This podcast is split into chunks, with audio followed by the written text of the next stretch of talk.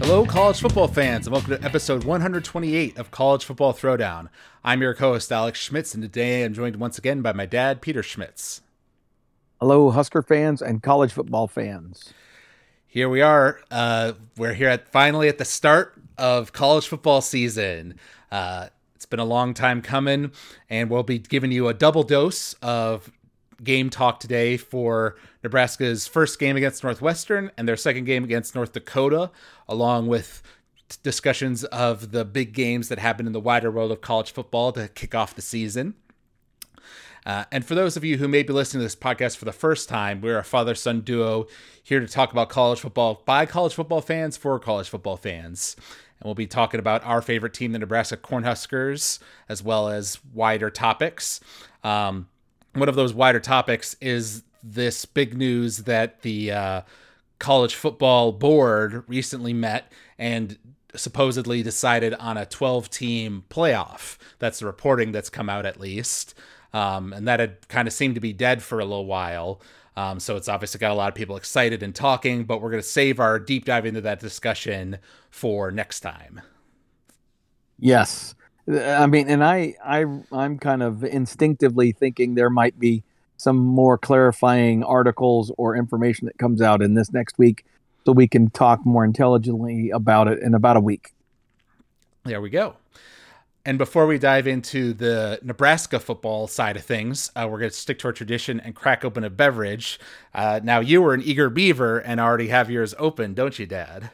I do. I inadvertently did a premature opening of the beverage of choice. So, so I apologize to uh, our listening audience for that, and to you, Alex, because right. I know we like to open them together. But for for this case, I'm just going to have to say sláinte to you, which is cheers from Ireland. Ah. In uh, in uh, and as I drink my uh, German, I mean my uh, Canadian beer from Labatt Blue. okay, so you've got another Labatt Blue. Well, I've got this my last Sapporo, the Japanese beer. So I'll go and open up mine now. All right.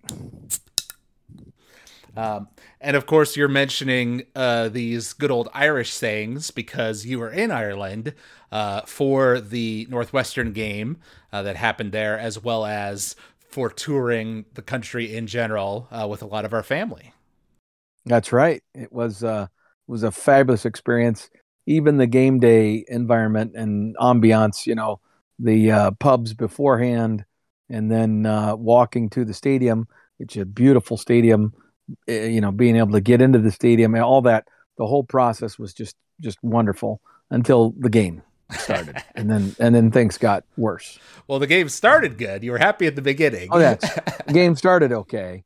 Yep. And well, and, and then they then they screwed up and uh, you know made uh, international crisis because the uh, uh, the c- credit card transaction machines failed and they were not prepared for any kind of cash transactions, so the beer was free. So that that was also another event that occurred during the game that I don't think I'll ever experience again. yeah, they know they mentioned that specifically on the broadcast, um, and I couldn't help thinking, oh, Dad and AJ and friends must be happy about that one. Yeah, it was funny.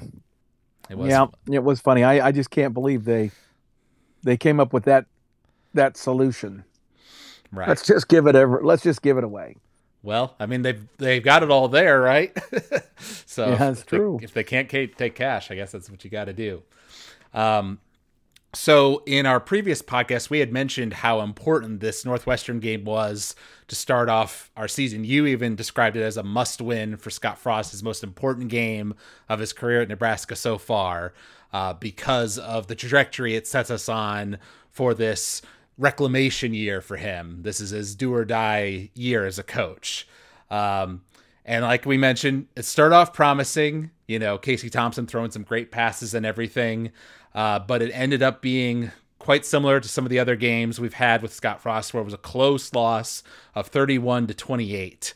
Um, both of us predicted our scores last time. I gave it a score of 24 to 14, Nebraska victory. You're a little higher scoring with 27 23.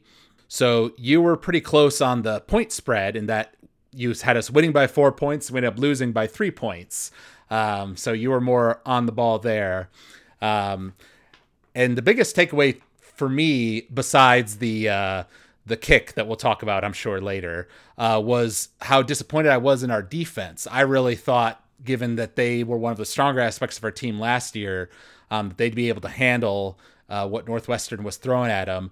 Uh, but that big offensive line of Northwestern's was pushing them around all day. It felt like.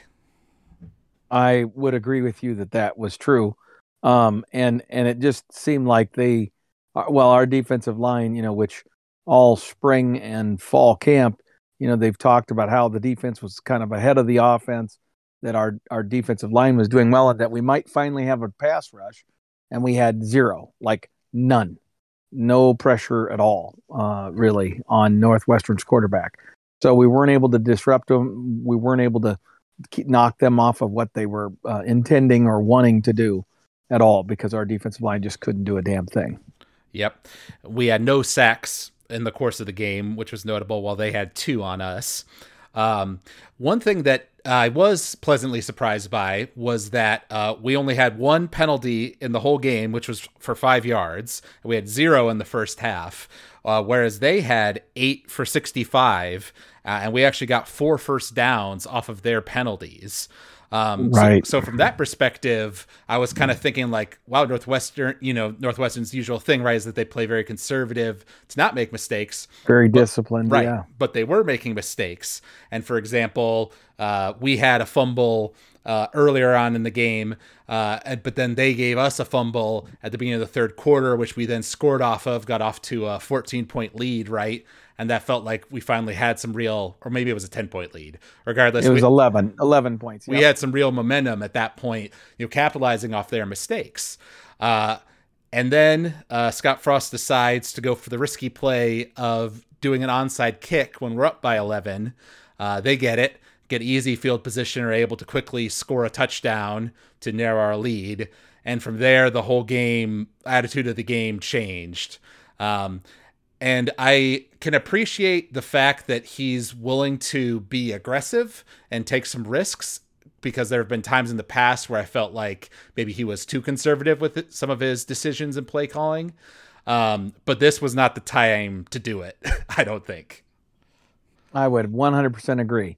No one in their right mind thinks that's a good idea, especially when you're playing Northwestern, which is a team that's that's coached by a coach and coaching staff that are already known not only throughout the Big Ten but throughout the country as probably one of the most disciplined and low uh, error type of teams. You had to know that you know you're going to do an onside kick like that. You're trying to surprise somebody. You're trying to do it when they least expect it, right? But you also have to believe or have seen something on film that leads you b- to believe that that team might be susceptible to it. That that their players are you know, turning their backs rather rapidly uh, on the to get back for their blocking duties, you know, on a kickoff return or something like that. But being in the first game of the year, you wouldn't have any of that film. So you're you're just going based on generic probabilities. But then when you factor in that Northwestern is historically one of the more disciplined teams in the entire country, this is not the team that you do that for. So so no, no coaching staff who has a, a you know a, a, good handle on what the hell they're doing and why they're doing it does this. A coaching staff that is playing scared and and playing uh, uh, uh coaching like they're coaching uh, you know for their last season does this. I mean this is this is absolutely Scott and his coaching staff in panic mode. Right. And there was a moment earlier on as well where we went for it on a fourth down, um, where if we didn't get it, we were going to give them a good field position. And that was another time where I was like, well, I admire the guts, but I don't really agree with the decision, especially given it'd be one thing if our defense had really been kind of shutting them down, but they hadn't been. Uh, so right. giving them an easy opportunity like that at that point in the game when it was still very close going back and forth uh, didn't seem like a, a good decision. I would agree.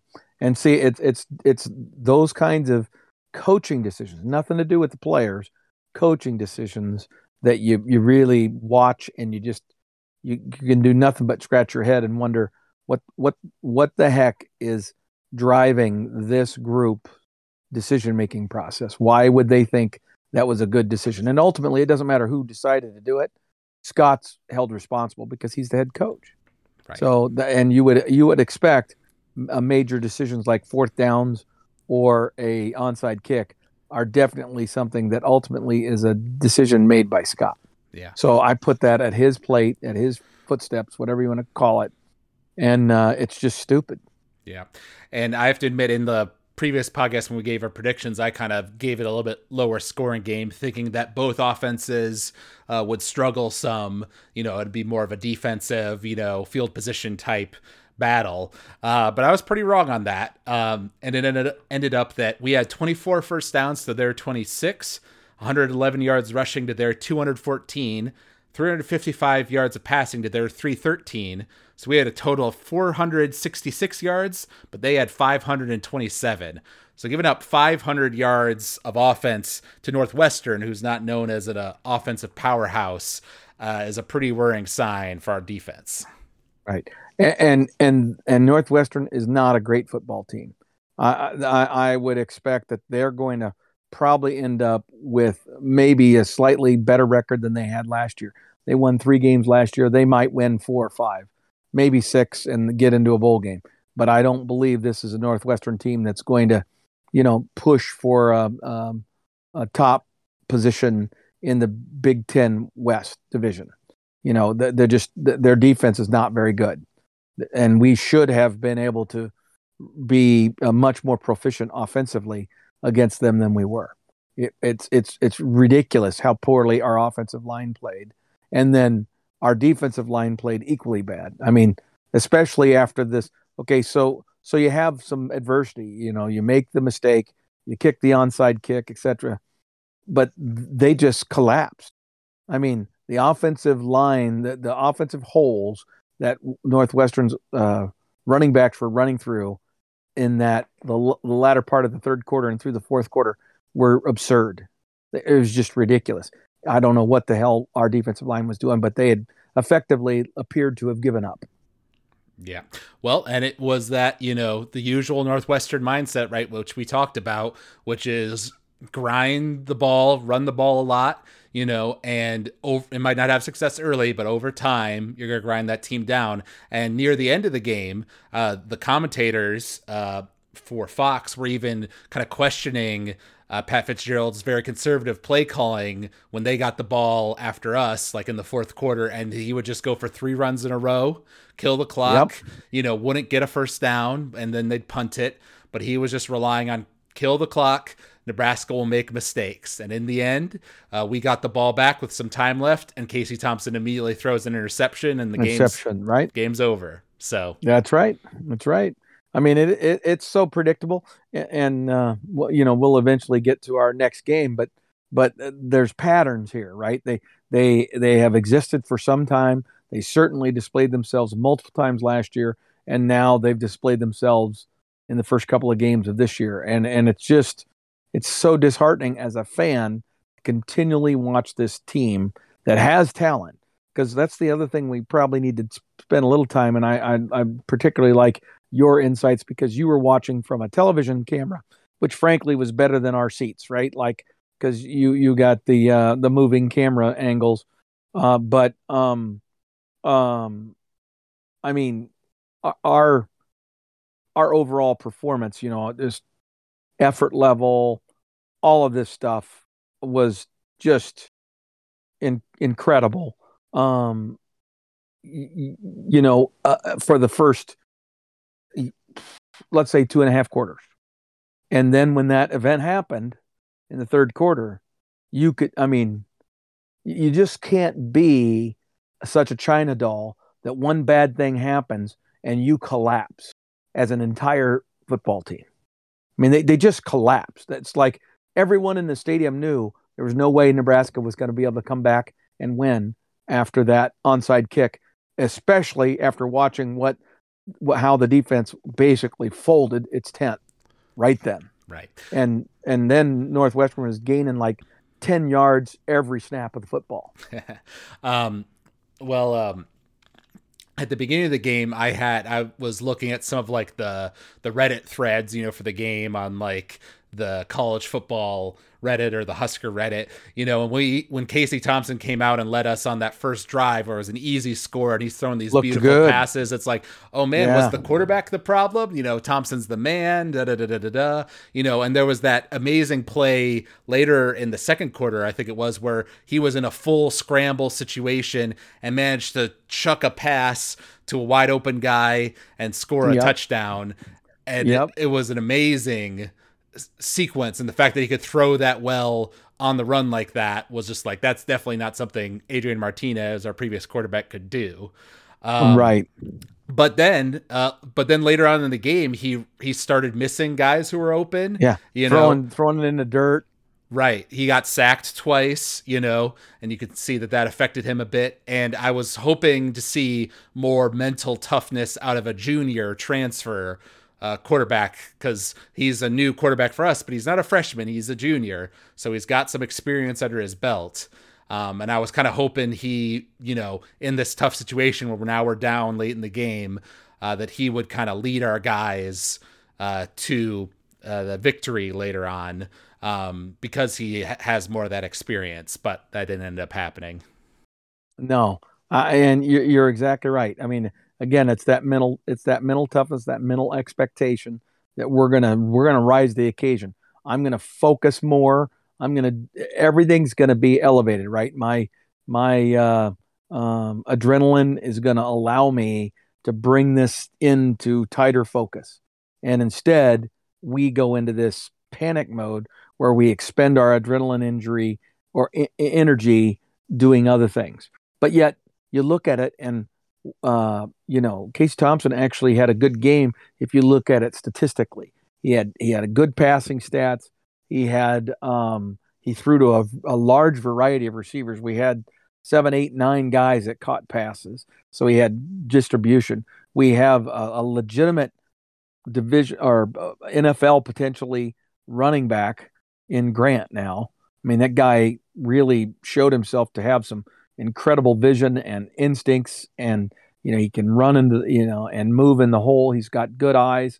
I mean we had all kinds of reasons for optimism on the offense and yet our offensive line was so poor that they limited us in so many ways. Right. Right? And- C- casey was running for his life for most of the second half et cetera et cetera.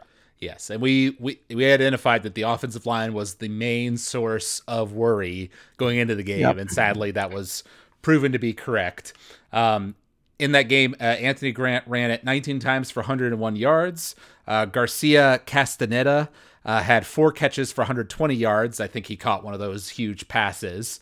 Um, yeah. And yeah, uh, Thompson was 25 of 42 with two interceptions for 355 yards. So, you know, so not a great game, but not a bad game either. You know, when you look at those stats. Um, exactly. Although the two because, interceptions. Right. The two interceptions were killers. And because we both sides had one fumble, so that kind of canceled the, itself out. So yeah, those two interceptions were really killer. Um, and Northwestern even missed a field goal, as you'll recall, earlier in the game. Right. So that was another mistake by them that we couldn't capitalize on. Right. Right. No, I, I get it. it it's, um, yeah, it's a game we should have won. Again, should have won. Woulda, coulda, shoulda. We should have won it you know, if we clean up our side of the of, of the football field, then we easily could win that. But the reality was Northwestern played far from perfect, and uh, and even with this disjointed Northwestern effort, we still couldn't beat them. Right after beating them badly last year, um, Correct. I, I would say my expectations of Northwestern are a little higher than yours because I think they only had like three wins last year, and I definitely think they right. could get to like six this year. Like they're they've got some running backs, and their quarterback is clearly better than the one they had before. Um, he was very accurate for a lot of the game.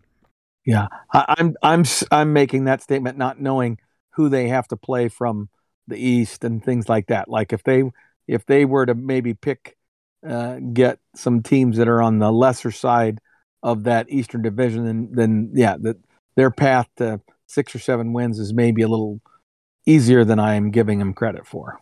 Yeah. And one other thing we predicted uh, because this game was so important was that if we lost it, uh, there would be a meltdown within the Husker community, uh, which there was, predictably. You know, people being like ready to fire Scott right then and there. And because it was week zero and we were the biggest game of that week, uh, we were the center of national media attention for several days there, and everybody ridiculing Scott. And, you know, it, it was rough. it was rough. I agree. I totally agree.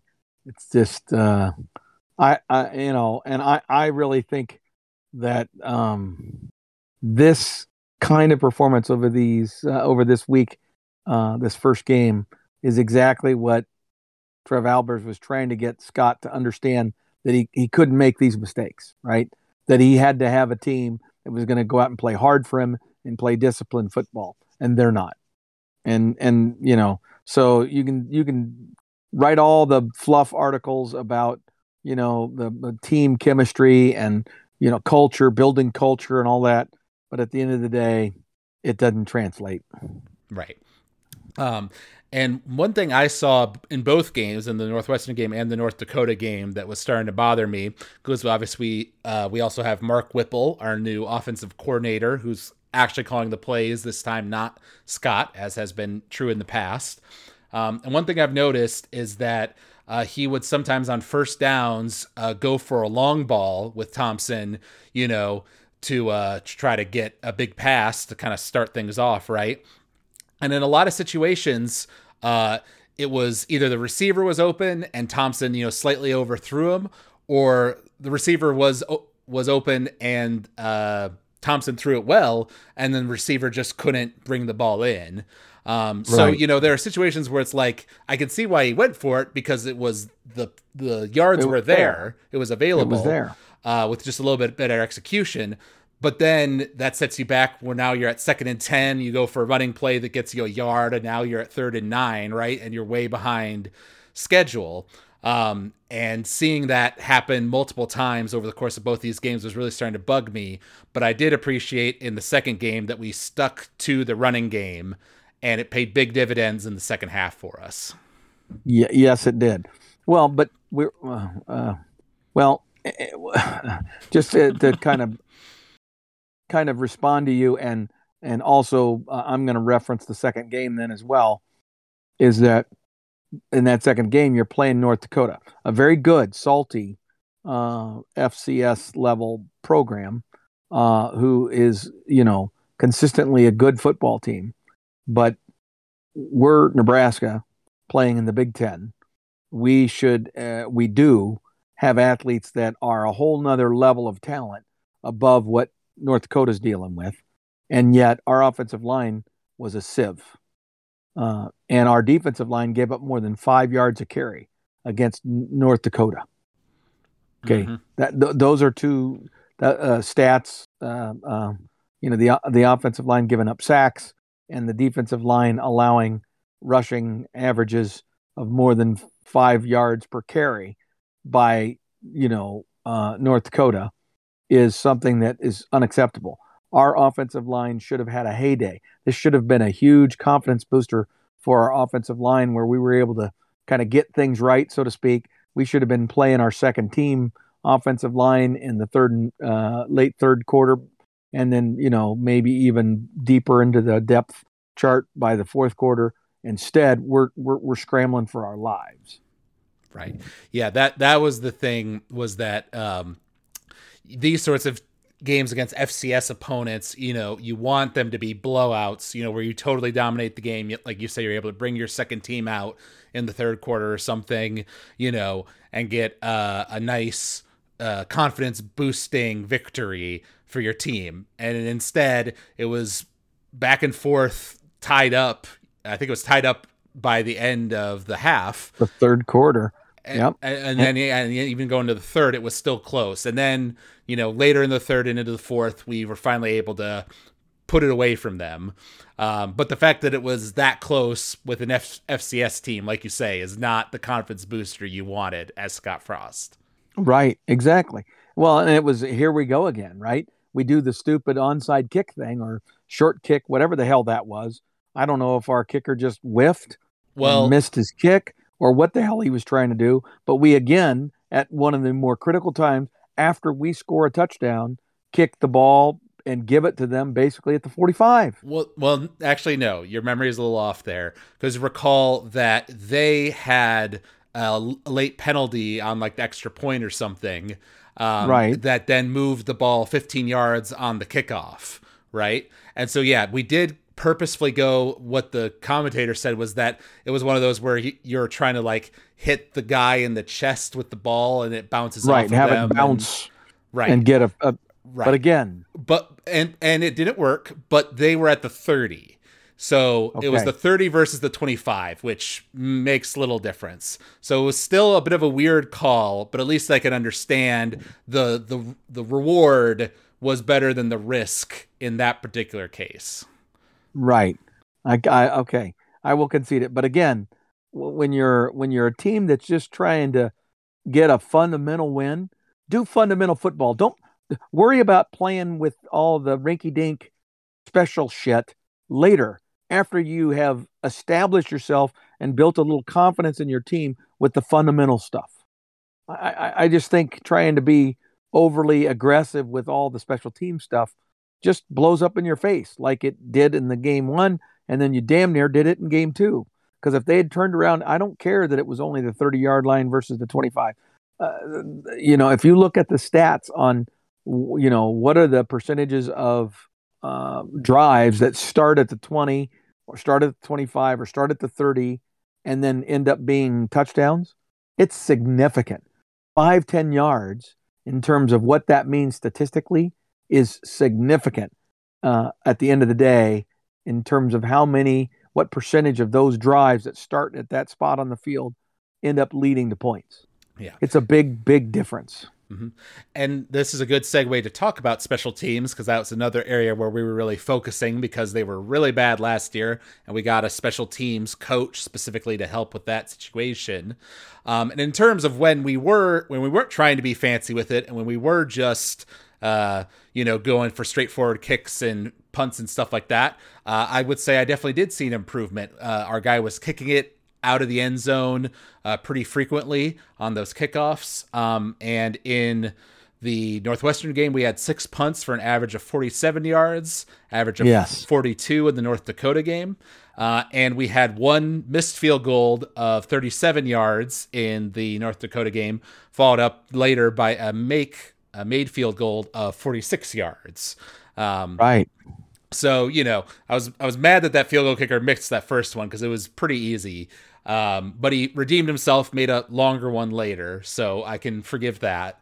Um, and in general, I can definitely see the improvement that's been made. Though another one that really bothered me in the North Dakota game was oh when God, yes. when they had a punt, a bad punt that didn't go very far, and mm-hmm. the ball is just rolling, and one of our guys is there, one of their guys is there, and then our guy goes to grab it at the same time. Then their guy reacts and goes to grab it at the same time. Now it's a wrestle for the ball, and that yeah, that, that idiot should have just been their ball. Exactly, that could have been a huge mistake, and he he should have just backed away. Like I don't know what he was yeah. doing. What exactly? what the hell did he think he was going to accomplish by doing that? And it wasn't even like the ball was rolling a lot and we were going to lose yardage or whatever because it was going to roll and we were going to lose say five or eight yards or whatever.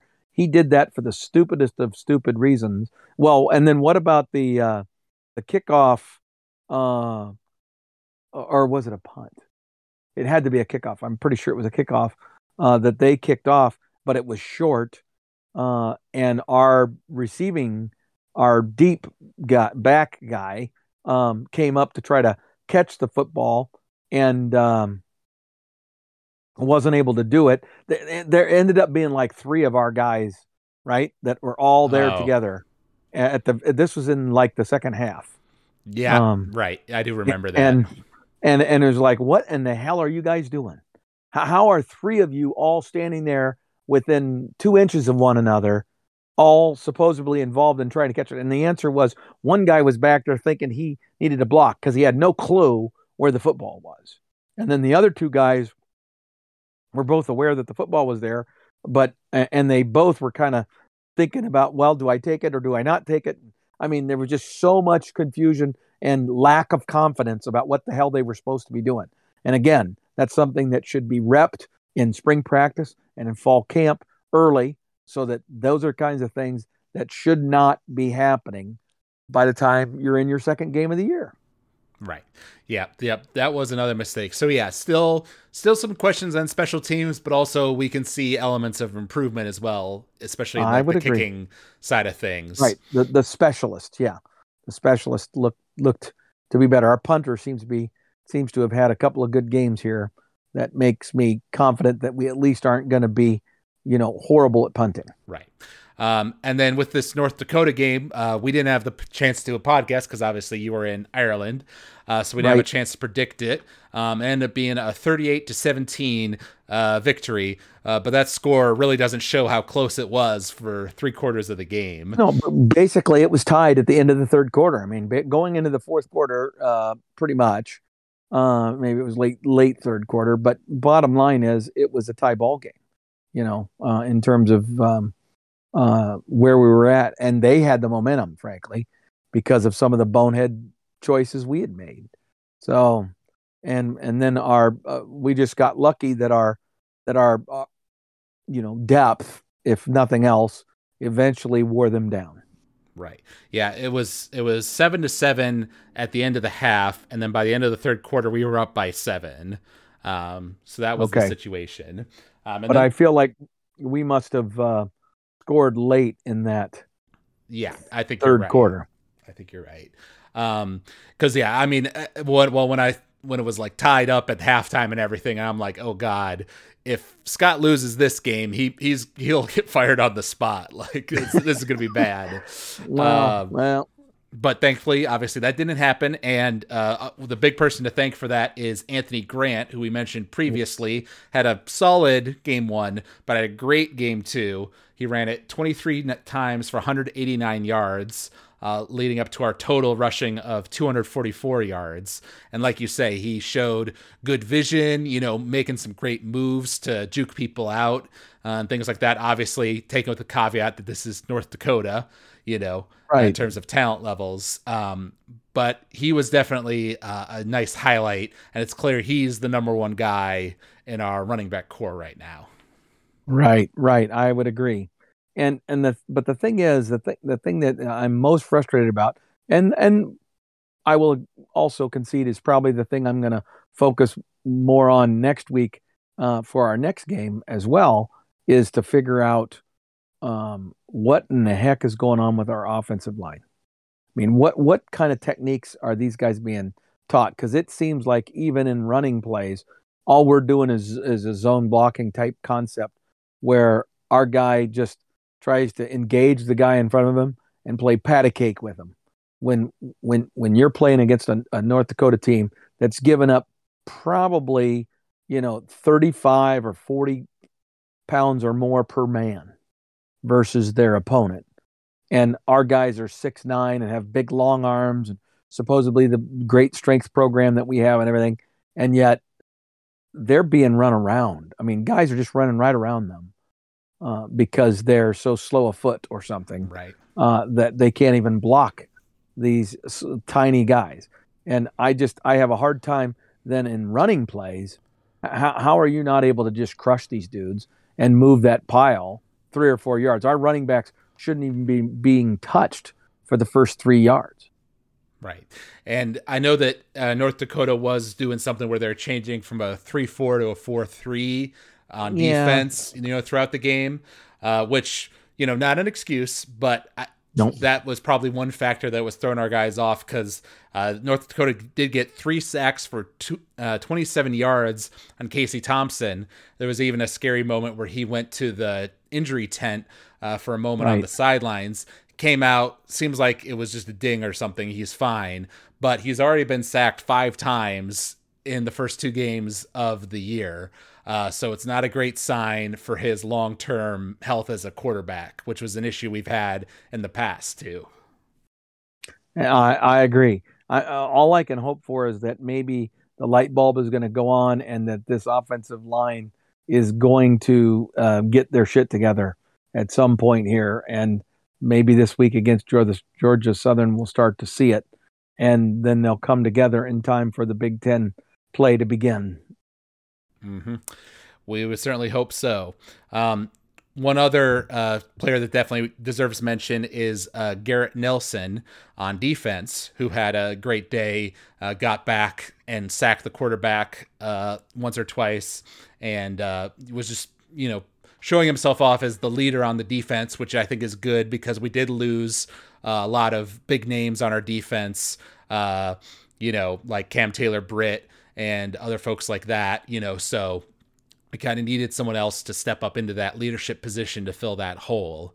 Um, so that was one good thing to see, you know. And once again, later on in the game, they were kind of stuffing North Dakota, you know, and not really letting them get anything going late in the game. But early on, the amount that they were able to rush, getting a total of 175 yards of uh, rush on us, uh, was definitely concerning. Yes, exactly. No, I, I agree with you. As the game went on, and so you you know you hope that that maybe that's a reflection of where we're headed, right?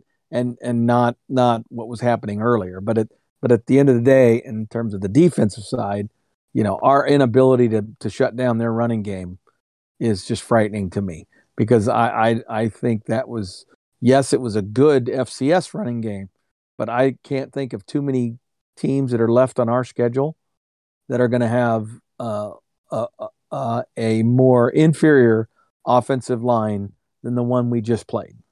Yeah. So. No. Uh, well, I don't know if you got it, but I Facebook messaged you because you were in Ireland, saying like it's great that Grant's having a great a great game, but I'm very concerned about our upcoming schedule because this is the easy part of our schedule. You know, exactly. these, these early games. You know, leading Oklahoma you know, and then we've got, you know, Michigan or uh, Iowa and Michigan and those tougher teams later on. So, yeah, that's that's definitely a concern. Um, yeah. But yeah, just going through some stats real quick. We had 26 first downs to their 18, uh, 244 yards of rushing to their 175, 193 yards passing to their 131. So a total of 437 to 306 in terms of offense. Um, both teams lost one fumble, uh, and we had uh, one interception, and they had none. Um, so yeah, those were kind of the the main stats, and that we actually got a couple sacks on them compared to the Northwestern game where we didn't get any. Um, it was good to see that we, unlike in the Northwestern game, in this game we did make some good halftime adjustments. Clearly, you know, and came out and did better in the second half. Um, so that is a good thing to see. Um, but yeah, still uh, still looking like a team on wobbly legs. Let's put it that way. Right. I, I it's a pretty accurate way to put it. And and until we can see solidification on the offense and defensive line, I think we are not going to have a great deal of success. And and we have some issues at linebacker as well on defense where we just don't have any depth. And and we have a couple of good uh, uh, linebackers, but they both have a history of injury, and I just don't. Uh, one of them's already already didn't play in the North Dakota game because he got injured against Northwestern, and and that's just been kind of the mo there. And so we need more depth at some of those positions, and, and we're already being tested that way. Right.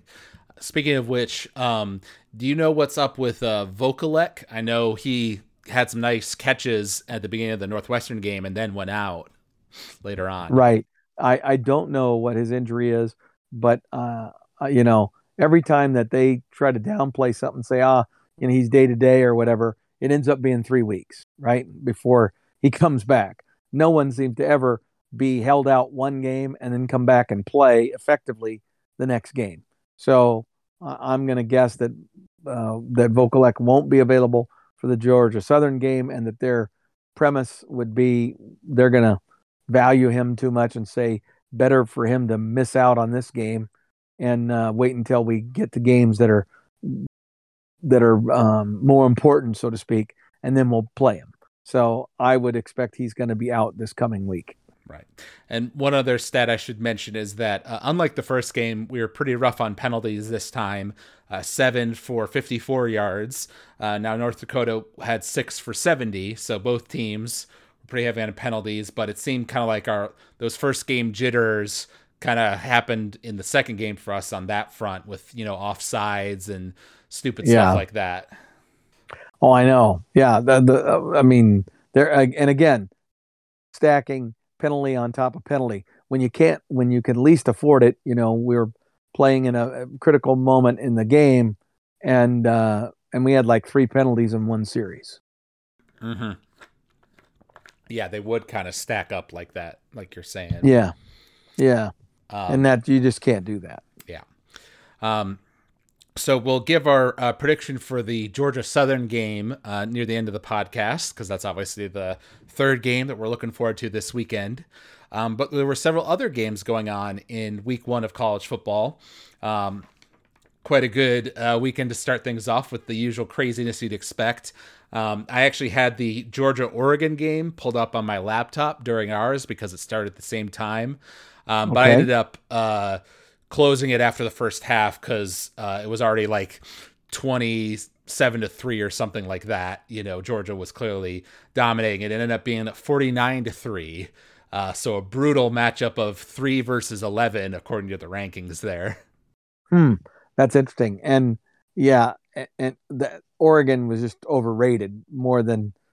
Uh, you know, I, I, don't know what to think about Georgia. They they they're clearly one of the best teams in the country. That's not surprising, but uh, and if I remember correct, they had quite a few players returning from last year's national champion. Uh, so they they'll be right in the thick of it. Right. But boy, Oregon, I you know, I don't know what to expect from them. Yeah, yeah because I mean, usually you expect Oregon to be at least good on offense, if not on defense, but they weren't even that this game.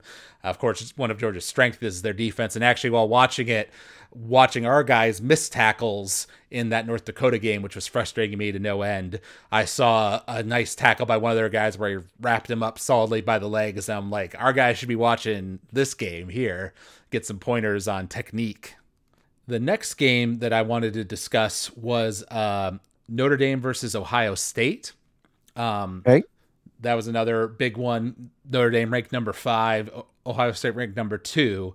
Um, and actually, uh, Notre Dame got out to a lead of 10 to 3 um, and kind of held that lead for quite a while, was giving uh, CJ Stroud at Ohio State a lot of trouble on offense.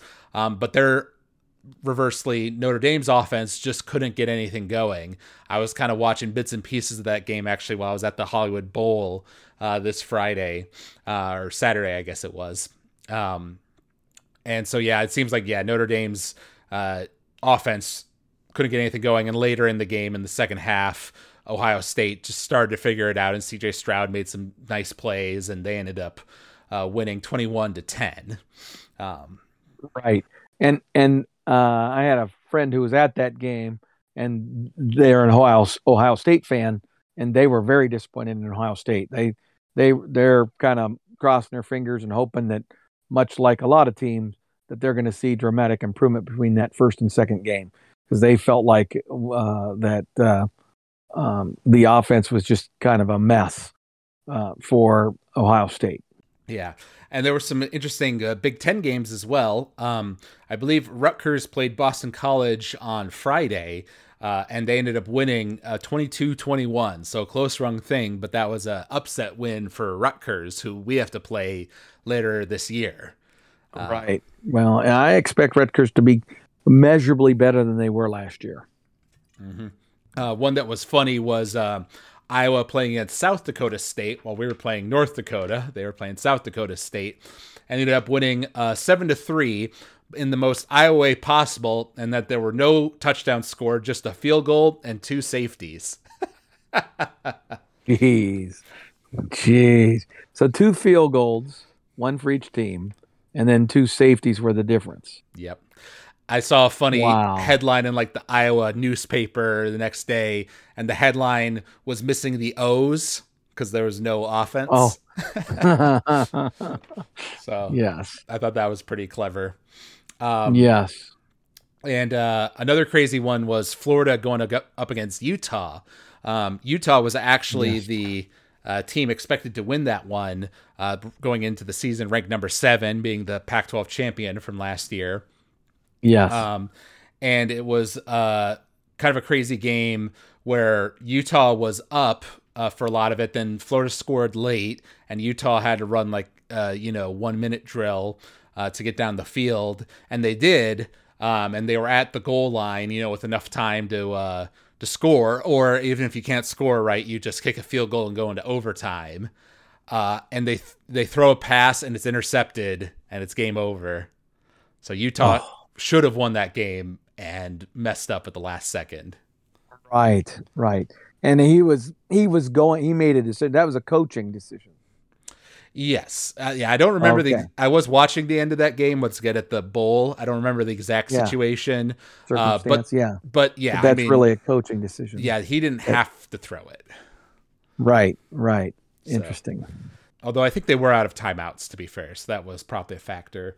Um, and then another crazy one was uh, Florida State versus LSU, uh, both unranked teams going into the year, and uh, Florida State uh, was up uh, throughout the game and even got a uh, a turnover from LSU late, uh, where they w- should be able to uh, just end the game right there. They had great field position, right, right, and then they go for a pitch play on the goal line, and the running back fumbles the ball, and it's LSU's ball on the one.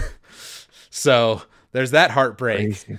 And then yes. LSU goes on a great 99 yard drive with just a little bit of time left to uh, score with one second left on the clock. They score, touchdown. And if they just uh, kick the extra point, it'll be tied and they go into overtime.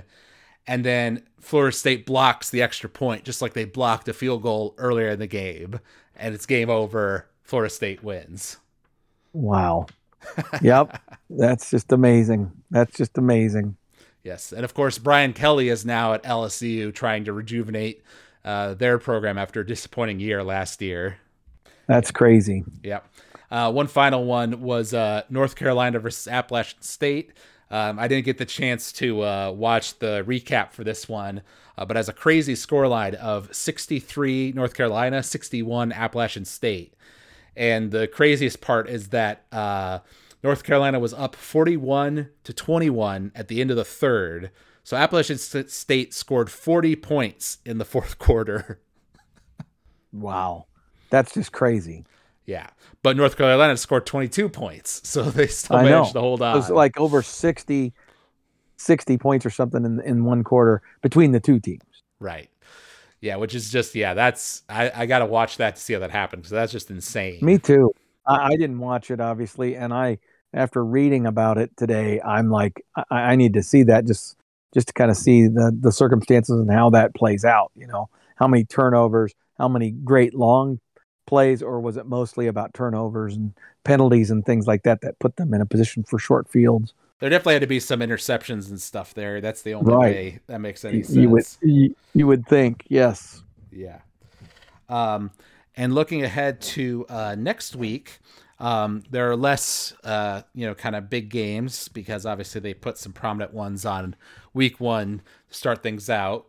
Um, but Alabama, Texas is an interesting one.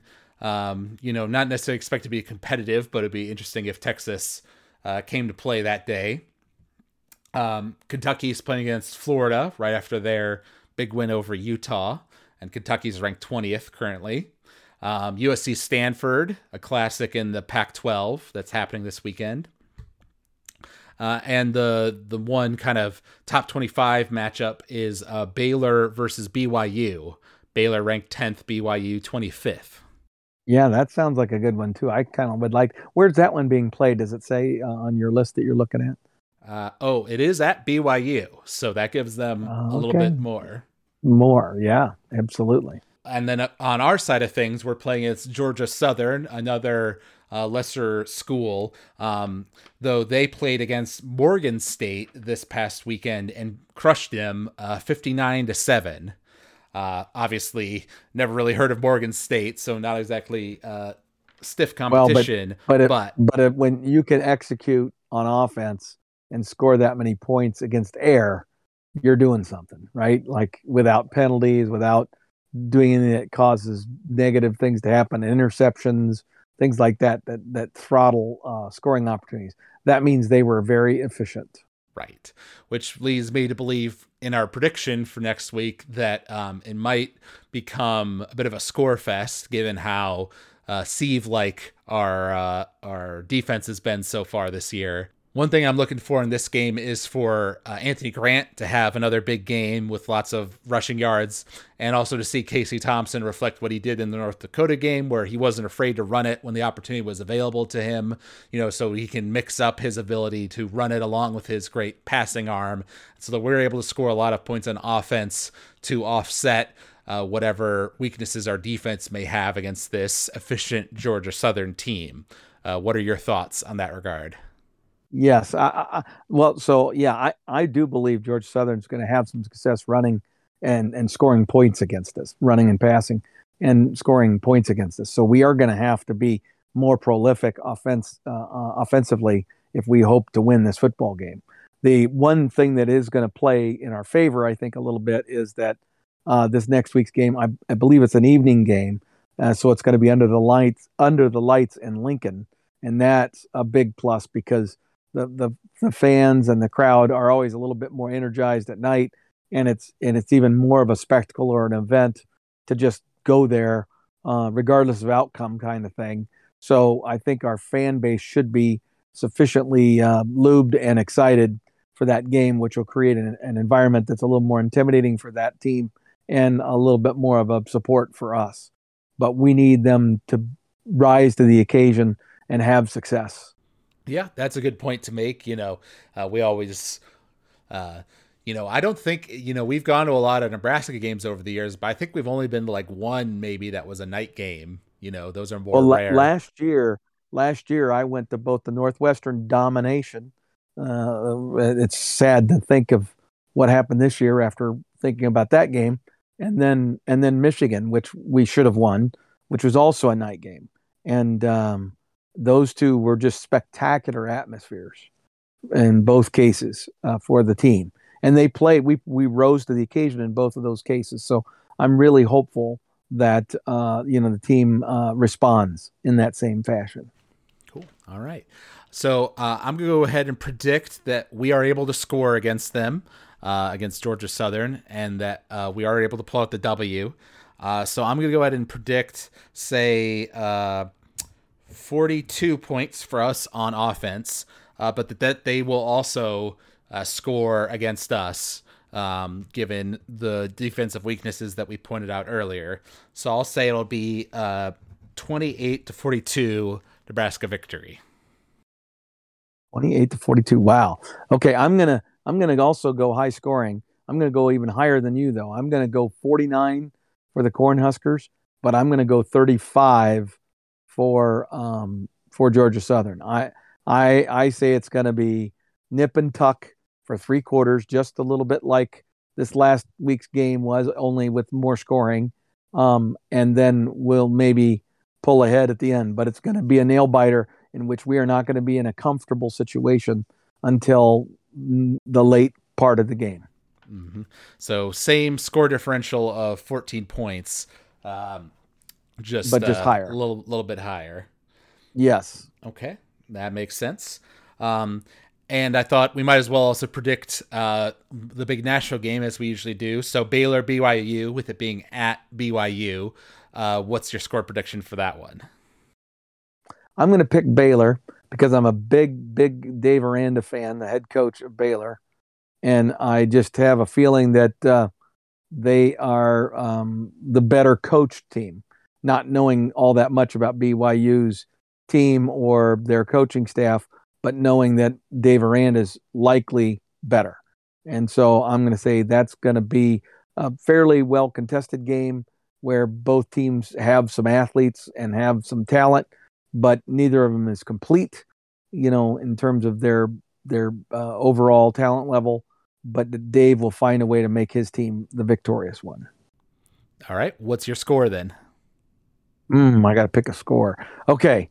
Uh, I'm going to say uh, 35 points for Baylor and 31 points for BYU. Okay. Good prediction. Um, I think I'm going to go a little higher scoring. I agree with you that I think Baylor's a good team and he's a good coach. Uh, so even if it is at BYU in a hostile environment, that they'll be able to win. Um, and I think Baylor will show off some of their offensive prowess and score even higher. So I'll say uh, 45 Baylor and uh, 35 BYU. Gotcha. So a little bit bigger uh, separation. Mm-hmm. Yeah. And one last thing to mention before we wrap up this podcast here is, of course, we gave our uh, season predictions earlier that uh, an optimistic uh, our optimistic kind of hopes were for seven and five. We thought that was reasonable. Uh, that's definitely hurt by this Northwestern loss. Um, so we're looking at a likely scenario where we'll, we'll, be two and two coming out of the Oklahoma game in two weeks, um, where we'll have lost to Oklahoma Northwestern, beat the two FCS teams, uh, and then we're on to uh, Rutgers, who we mentioned. Uh, or I'm sorry, it's Indiana next. We have do have a bye week. Then we have Indiana, and then we have Rutgers. Um, so to me, that kind of middle stretch of the season of Indiana, Rutgers, and Purdue and Illinois, we have those four in a row. Those kind of become the deciding point for our season. Is Scott able to win those games, pre- preferably decisively, but even if not, just win those games, you know, and get himself up to six wins, six wins before we get to the tougher part of our season? Or can he not manage that and we lose close ones like we have? Because if that's a scenario that plays out, I think we could see a situation where Scott gets fired before the end of the season and we have some sort of interim coach going into those last few games of the year that are expected losses for us. Uh, what are mm. your hmm. thoughts there? Okay, well, I, I would say you're right that if if we end up losing some of those four games you just described, um, and we find ourselves below 500 at that point in the season, then I think we'll be able to fairly reasonably reach the conclusion that we're unlikely to end up with a winning record and and won't necessarily be able to go to a bowl game, right? So um, uh, then I think uh, Trev will be will be actively seeking options, and if he has somebody that is that he needs to secure for fear that they're not going to be available at the end of the year, he may pull that trigger. Um, but um, you know, I'm hopeful that they they wait until after the season's over and then uh, make it happen quick because a lot of conversation and stuff could take place before the end of the season. Um, that would be my preference. But uh, as you just are describing that to me, our chances of getting to that six wins is is pretty bleak because Purdue actually played pretty darn well, and uh, uh, and you know uh, even Rutgers is a team that I'm very very scared of in terms of uh, what they can do against our team because they've got a coach that I really think is pretty damn good. Mm-hmm. So we'll see, but it's going to be really really hard for us to win those four games uh, after starting the season two and two. Yeah, because I believe it's I, I want to say it's October 1st, which is the day of our Indiana game, that is in the contract, like when Trev can fire Scott, you know, that the option is available right. to him. Um, right. And obviously, we hope that that doesn't happen. I don't think that would happen that early, uh, regardless. But um, one of the things we talked about when uh, Trev decided that he was going to keep Scott last year uh, is that he's a young, new athletic director, hasn't necessarily made all the contacts, right, that someone more experienced has. So, what I'm looking for from him is that he has reached out to people, you know, in the off season, you know, made these connections, you know, and just put some feelers out there um, because he knows that there's kind of a coin flips chance of whether Scott's going to pull it out this year or fail. Um, so I'm hoping that when if if worse comes to worse, he has a good option in his back pocket ready to go. Right, that would be my hope. Well, and we were just talking about you know my first choice, which would be Dave Aranda from down there at uh, at Baylor, if uh, if we end up shopping for a coach, I sure hope he's on the short list. Mm-hmm. Yeah, and in terms of recent success, he'd kind of be crazy to leave Baylor for Nebraska. Uh, but in terms of monetary compensation and like long term outlook, right, with the Big 12 versus the Big 10, that might be the angle we could use, but we'll see. Right. Well, and and whether uh, you know, does Dave want to get back into the Big Ten or the SEC, or is he content to stay in in in a Big 12 minus Oklahoma and um, Texas? Because he now has an even greater chance of consistently competing for the championship there. That's true. That's true. So yeah, we'll have to see how all that plays out. Of course, we're wishing the best for our Huskers this come upcoming weekend. Um, and I'm actually uh, traveling back to Michigan here this upcoming Friday, uh, so we may be able to watch this uh, the next two games together in person, which together, is always yes a fun time. It is. Um, I'm hoping we can do at least one of the two weekends, if not uh, both. So, yeah. So we'll figure that out. You can get your uh, cheese dip ready to go for me. How about that? There you go.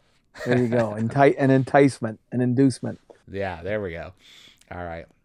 Well, if you all, all out there enjoyed listening to this podcast, you can email us at huskerpete13 at gmail.com. You can also find us on Apple Podcasts or Spotify and leave us a rating or rating or review there. We always love hearing from the fans, and we'll read any comments we get out off on the air um, and discuss them thoroughly. So thank you all for listening to this podcast, and thank you, Dad, for joining me. And until next time, go big red. Go big red.